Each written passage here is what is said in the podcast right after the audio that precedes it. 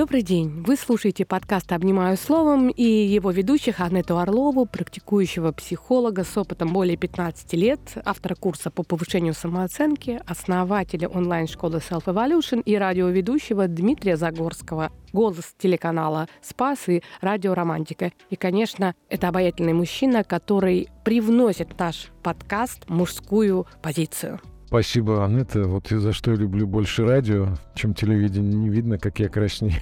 А я люблю радио, потому что здесь гораздо больше времени для того, чтобы выразить свою позицию, а в телевизоре нужно успеть за 30 секунд что-то сказать. В этом подкасте мы поможем вам обрести чувство уверенности, поддержки и спокойствия. Этот мир наполнен переменами, и мы с вами должны развиваться.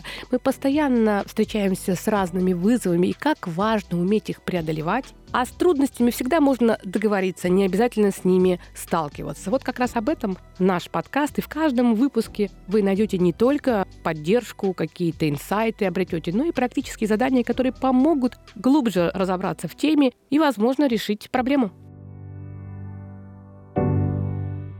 Да, друзья, и сегодня такая интересная тема, очередная тема, насущная тема одиночества. Вроде живем в большом мегаполисе, но вот все равно все одинокие. На самом деле большой город, как я часто люблю говорить, он забирает душу, бетонные стены, они очень холодные и как правило, рука мегаполиса тоже порой бывает весьма и весьма холодна. И вот вопрос от нашей слушательницы. Анетта, подскажите, как быть? Я ненавижу одиночество. Когда муж уезжает на рыбалку, я прислушиваюсь к каждому шороху, не сплю, стараюсь уснуть быстрее ребенка, чтобы не засыпать как будто одной. Когда выходные, мне прям необходимо собрать стол гостей. Муж всегда относится к этому спокойно, но недавно спросил — а зачем тебе это? Ты хочешь, чтобы тебя хвалили? А я говорю, не хвалили, мне хочется, чтобы постоянно было ощущение жизни, ритм, голоса, будто когда все замолкает, и для меня это не ресурсно. Нормально, что одиночество удушает? Ну, во-первых, конечно, удушает совсем ненормально, и мы говорим о том, что когда вы используете такое слово, то это уже нам каким-то образом да, сигнализирует, что телесный симптом, он у вас возникает, и он дискомфортный. Одиночество удушает, например, для меня, как для психолога-психотерапевта, переносит вас куда-то ваше очень раннее детство, в какой-то период до года, когда вы еще совсем-совсем крошечная. И если мама, например, покидает комнату и, например, немедленно не реагирует на какие-то ваши переживания, какие-то, может быть, там плач или какие-то звуки, то в этот момент вы начинаете захлебываться плачем, и в какой-то момент, даже если немедленно нет реакции, то начинаете задыхаться. То есть вы задыхаетесь от плача, потому что вам становится страшно.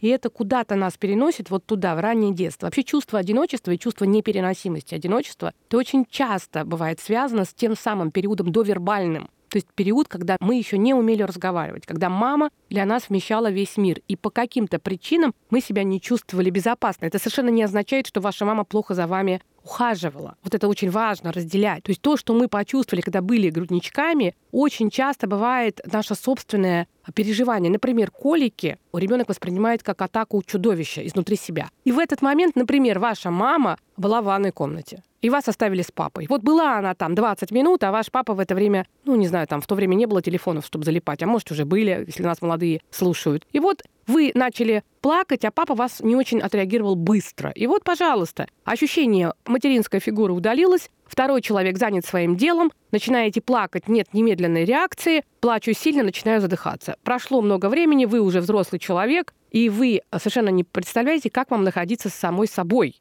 И тогда вы начинаете придумывать все возможное, чтобы люди к вам приходили, потому что ваше бессознательное фонит вот теми переживаниями. И поэтому в вашем вопросе звучит так, нормально ли, что одиночество удушает. То есть мы говорим о том, что ваше бессознательное помнит, как вы, задыхаясь от детского плача, пугались, и вам было плохо. Но вы выросли, вы выросли, вы сейчас взрослые, и вы сейчас можете по-новому смотреть на этот мир. Да, понятно, что наше бессознательное это нами все равно пытается управлять и все время нам подбрасывает что-то. Но а, попробуйте внутри себя найти ту самую вашу внутреннюю часть, которая бы могла бы стать для вас вот этой внутренней матерью. То есть добрый объект внутри вас. И это важная такая история, потому что вот вы знаете, что я автор большой такой программы по повышению самооценки, и когда мы работаем, к нам приходят ученики, то одна из наших задач да, для того, чтобы человек стал увереннее, свободнее, чтобы он стал себя лучше чувствовать, принимать, поддерживать, это все-таки научить его, помочь ему сформировать внутри себя тот добрый объект, добрый объект, добрый родитель внутренний, который сможет как будто бы заботиться о самих себе. То есть нашу ту внутреннюю часть, которая способна будет быть опорной для нашего внутреннего ребенка, вот того самого, который крошечный тоже в нас есть, который боится, и вот когда мы изначально формируем добрый этот объект, родительский, потом мы работаем с вот этим детским для того, чтобы он поверил, что этот мир безопасен. И постепенно оказывается, что вообще-то вообще жизнь, э, она гораздо лучше, чем мне все эти годы казалось. А, но, к сожалению, очень часто внутри нас как раз объект, который нас атакует, который нам доказывает, что кругом все очень страшно. И если немедленно на тебя не отреагировали другие люди, не успокоили тебя, то ты в опасности. Именно поэтому вы приглашаете всех тех людей. Муж считает, что у вас поиск схемы одобрения, она тоже у вас есть, но схема одобрения, он тоже в частности прав. Но эта схема одобрения — это уже последствия. То есть такая компенсационная схема. Почему? Потому что если меня люди одобряют, значит, я хороший. Если я хороший, они со мной будут и меня не отвергнут. Если я хороший, они меня не отвергнут, и я не окажусь одна, когда буду задыхаться. Вот как-то так это работает. И я хочу добавить, Аннет, к сказанному, что сейчас, например, наше подрастающее молодое поколение, они все в сети, они все общаются друг с другом, но тем не менее они, вот я наблюдаю, общаюсь, они одиноки. Потому что, как правило, если ты общаешься в сети, это такая иллюзия. Ты выходишь в реальность, и у тебя не хватает э, смелости поговорить с человеком, нормально поговорить. Нет чего-то внутри, есть какой-то такой страх. И вот вообще одиночество, оно же есть и со знаком минус, вот как в истории нашей слушательницы, и со знаком плюс, когда человеку просто хочется побыть одному и наполниться. И вот вдогонку скажу, что есть истории, когда вот просто человеку, если самим собой некомфортно, то ему и с другими некомфортно. Но это уже другая история. Вот как ты к одиночеству относишься и вообще кто к одиночеству так предрасположен? Ну, это очень хороший вопрос. Вообще, я люблю тебя слушать, что бы ты ни говорил. Я заметила, что когда ты задаешь мне вопрос, мне всегда на него сложно отвечать. Знаешь почему? Потому что пока я тебя слушала, я уже так... У меня парасимпатическая система расслабилась. Я почему, э, да, тебя попросила участвовать в наших подкастах, потому что я подумала, что подкаст, он не только должен давать такую информацию важную и инсайты, там, упражнения, а еще это очень важная настройка. Я подумала, что вот слушать твой голос — это во многом еще и такое гипнотическое состояние расслабления, и это создает людям ресурсы, то есть контакт с собственным ресурсом. Но минус такой, что после того, как я тебя слушаю, мне долго нужно приходить в такое состояние быстрого ответа. И главное, чтобы когда тебя слушали те, кто за рулем, потому что нас много слушают за рулем, то вы помнили, что надо все равно за дорогой следить. Это как много лет тому назад в другом городе на одной радиостанции мне позвонили и сказали, Дмитрий, мы так любим ваши эфиры, мы так сладко под них спим. Да, и именно почему? Потому что дело в том, что ты добрый человек, а, а это очень важно, потому что голос — это то, что соединяет внутренний мир с внешним миром. Так же, как взгляд когда добрый человек обладает красивым голосом, и он говорит, то вокруг него вот это облако доброты, оно распространяется. А значит, это целебный эффект. Да, мы говорим об одиночестве, уже резюмируя эту тему голоса. Да, я хочу сказать, друзья, э, все хорошее, что в нас есть, это от Бога, а все остальное это от нас самих. Всегда, если это помнить, то все будет очень-очень хорошо. Просто прекрасно. И я заметила, что ты тяжело воспринимаешь, когда тебя хвалят. Я как психолог обнаружила такую вот уязвимость. А я действительно это говорю. Почему? Потому что я хочу, чтобы услышали наши слушатели это как бы почувствовали, направили на это внимание. Почему? Потому что когда ты на что-то направляешь внимание, ты можешь этим лучше воспользоваться. А по поводу того, что все лучшее от Бога, а все худшее от нас, тут я поспорю. Почему? Потому что от Бога действительно все лучшее, но... Ну, мы от Бога, мы лучшие, мы воплощение, да. Ведь и мы тоже воплощение, да. Поэтому как раз люди с таким очень жестким внутренним критиком, у них когда что-то хорошее, они говорят, ну это мне повезло, или это мне дано, или это мне помогли. Но если вдруг что-то не так, ну это то он виноват. Но тут еще момент такой, что, да, не забудь, перебил. Тут еще такой момент. Я как христианин, как голос телеканала «Спас», как ты сказала, могу сказать, что не все мысли, которые к нам приходят, в том числе и в одиночестве, это мысли от э, нас, потому что нужно разделять. Какие-то мысли наши, я вот христианскую точку зрения озвучу, а какие-то мысли нам нашептывают лукавые. И нужно понимать, что сейчас, если мы поведемся и будем это раскручивать, ты как психолог, мне кажется, можешь подтвердить,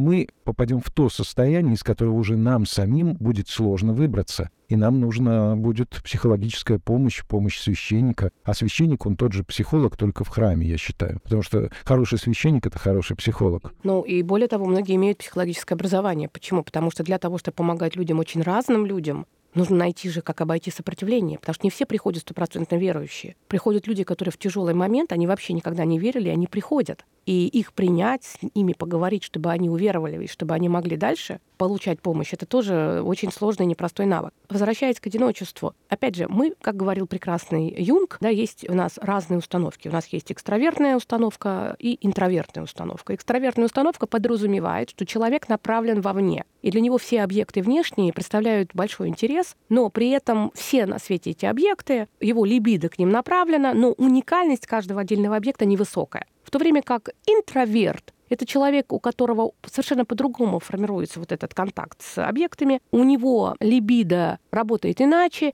и более того, много объектов ему не нужно, но каждый из объектов для него является ценностью. И мы можем сразу такой пример. У меня э, я и сестра. Я от природы интроверт. Но я переученный интроверт, Потому что если бы я была бы интровертом, который бы не переучивался бы, то вряд ли бы я бы смогла бы достичь вот такого публичного успеха. С другой стороны, если бы я была бы стопроцентным экстравертом, я бы не могла бы давать тот контент, который я сейчас даю. Потому что для того, чтобы подготавливать такой контент, нужно быть от природы интровертом, который долго и много копается в литературе, в одном вопросе, может сам собой находиться и так далее. Но что интересно, что человек, который изначально был экстравертом, приблизительно к середине жизни истощается эта функция. И он вдруг начинает за собой замечать интровертные черты. То же самое. Тот, который был изначально интровертом, Вдруг какой-то момент он становится экстравертом. Банальный пример — это какие-нибудь научные люди. Вот они сидели там до 40 лет, крысок и мышек э, подкармливали там, еще что-то делали там в какой-то лаборатории, а в 40 лет он начинает популяризировать науку. Прекрасный Дубынин Вячеслав или прекрасная Черниговская. То есть это история про тех людей, которые изначально очень долго и много кропотливо что-то делали, а потом они как бы пошли в люди. Вот, пожалуйста, это смена этой установки. Итак, но все равно в нас всех есть и то, и другое. И, то, и другое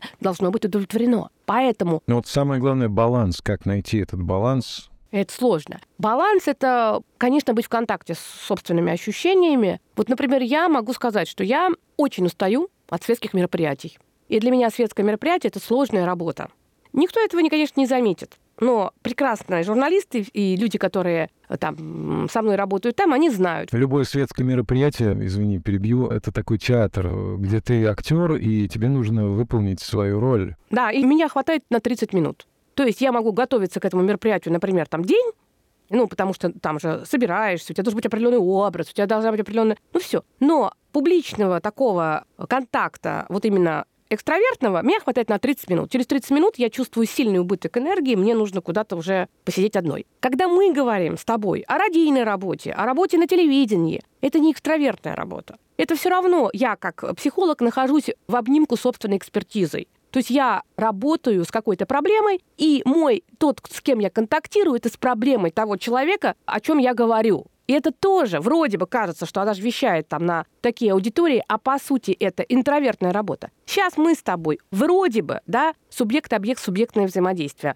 Я-то рассказываю тебе, одному человеку, а слушает нас сколько людей. Это и есть такая косвенная история, потому что здесь-то мы с тобой один на один. Я хочу сказать, что каждый из нас должен почувствовать, какой объем общения ему подходит и как ему находить время для самого себя. Люди, которые очень затоплены тревогой, которые не могут разобраться вообще, что они испытывают, часто игнорируют свои чувства, часто чрезмерно направлены на то, чтобы доказывать вовне, какие они есть, они через какое-то время настолько захватываются вот этой своей персоной, публичной частью, что у них формируются огромные внутренние дефициты.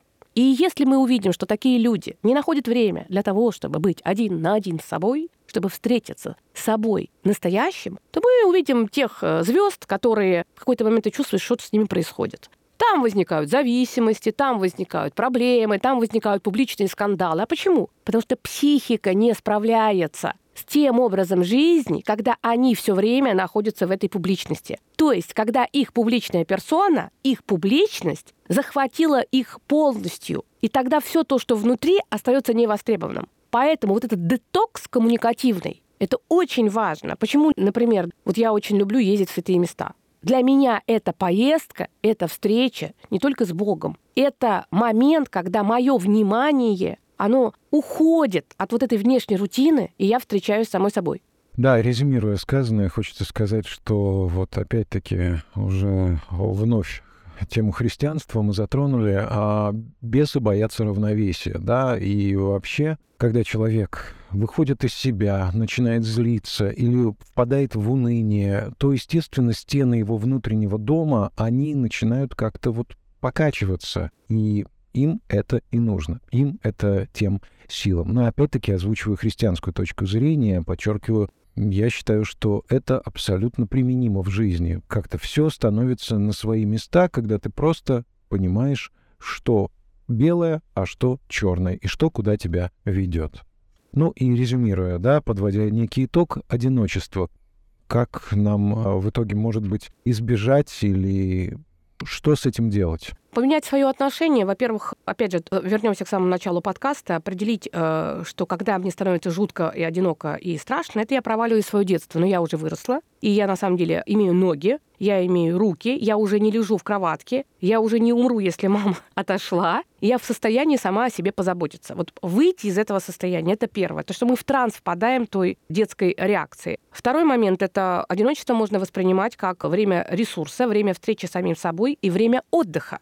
Поэтому периодическое одиночество нам необходимо, чтобы отдохнуть. Но если одиночества много, то это уже не ресурсно, потому что человек пришел в этот мир, и он реализует себя в деятельности, он реализует себя в связанности с другими людьми. И говорить о том, что у тебя там нет общения, у тебя там нет круга, ну это просто вот ты такой, ты интроверт, и э, ничего не надо менять, это неправда. Вот почему в программе по повышению самооценки мы же видим регулярно, когда люди приходят, им страшно сначала себя проявлять, страшно там включить камеру, потом страшно включить звук в зуме и начать что-то говорить, а потом они дружат, поддерживают поддерживают друг друга, общаются. Это же говорит о том, что потребность такая есть, хотя люди изначально приходили черные экраны. А потом ты видишь, как это все происходит. И мне слышится, что вот история про социальные сети, я очень за социальные сети, и я очень за онлайн-общение. Но во всем нужно знать меру. Да, но вот почему? Потому что вот ты говоришь, не может заменить. Может может заменить. Почему? Потому что потрясающие возможности интернета. Ты можешь сегодня общаться с человеком из Владивостока, через пять минут общаться с человеком из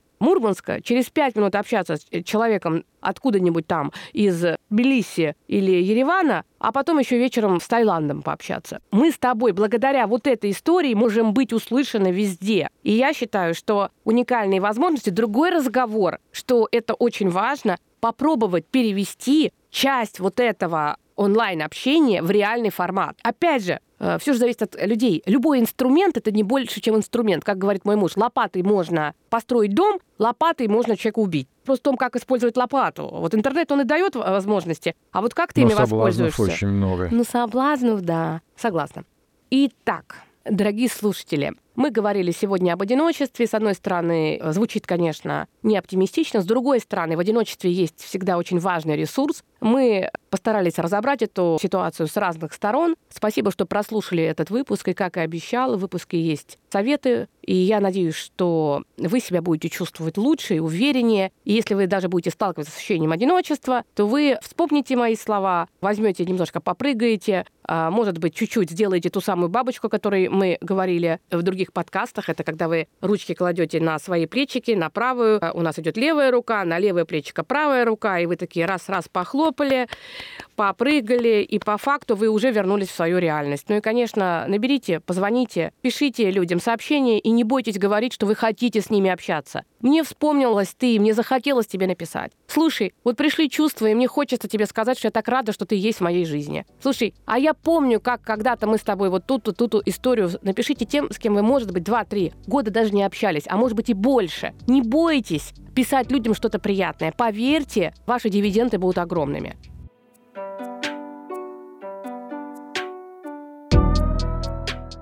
Я надеюсь, что вам был полезен этот выпуск. И если это так, то я попрошу вас оставить отзыв на Apple Podcast или поставить сердечко на Яндекс Музыке. Наши выпуски будут выходить каждый четверг. Слушайте их на удобной для вас платформе. Обнимаю словом, ваша Анетта.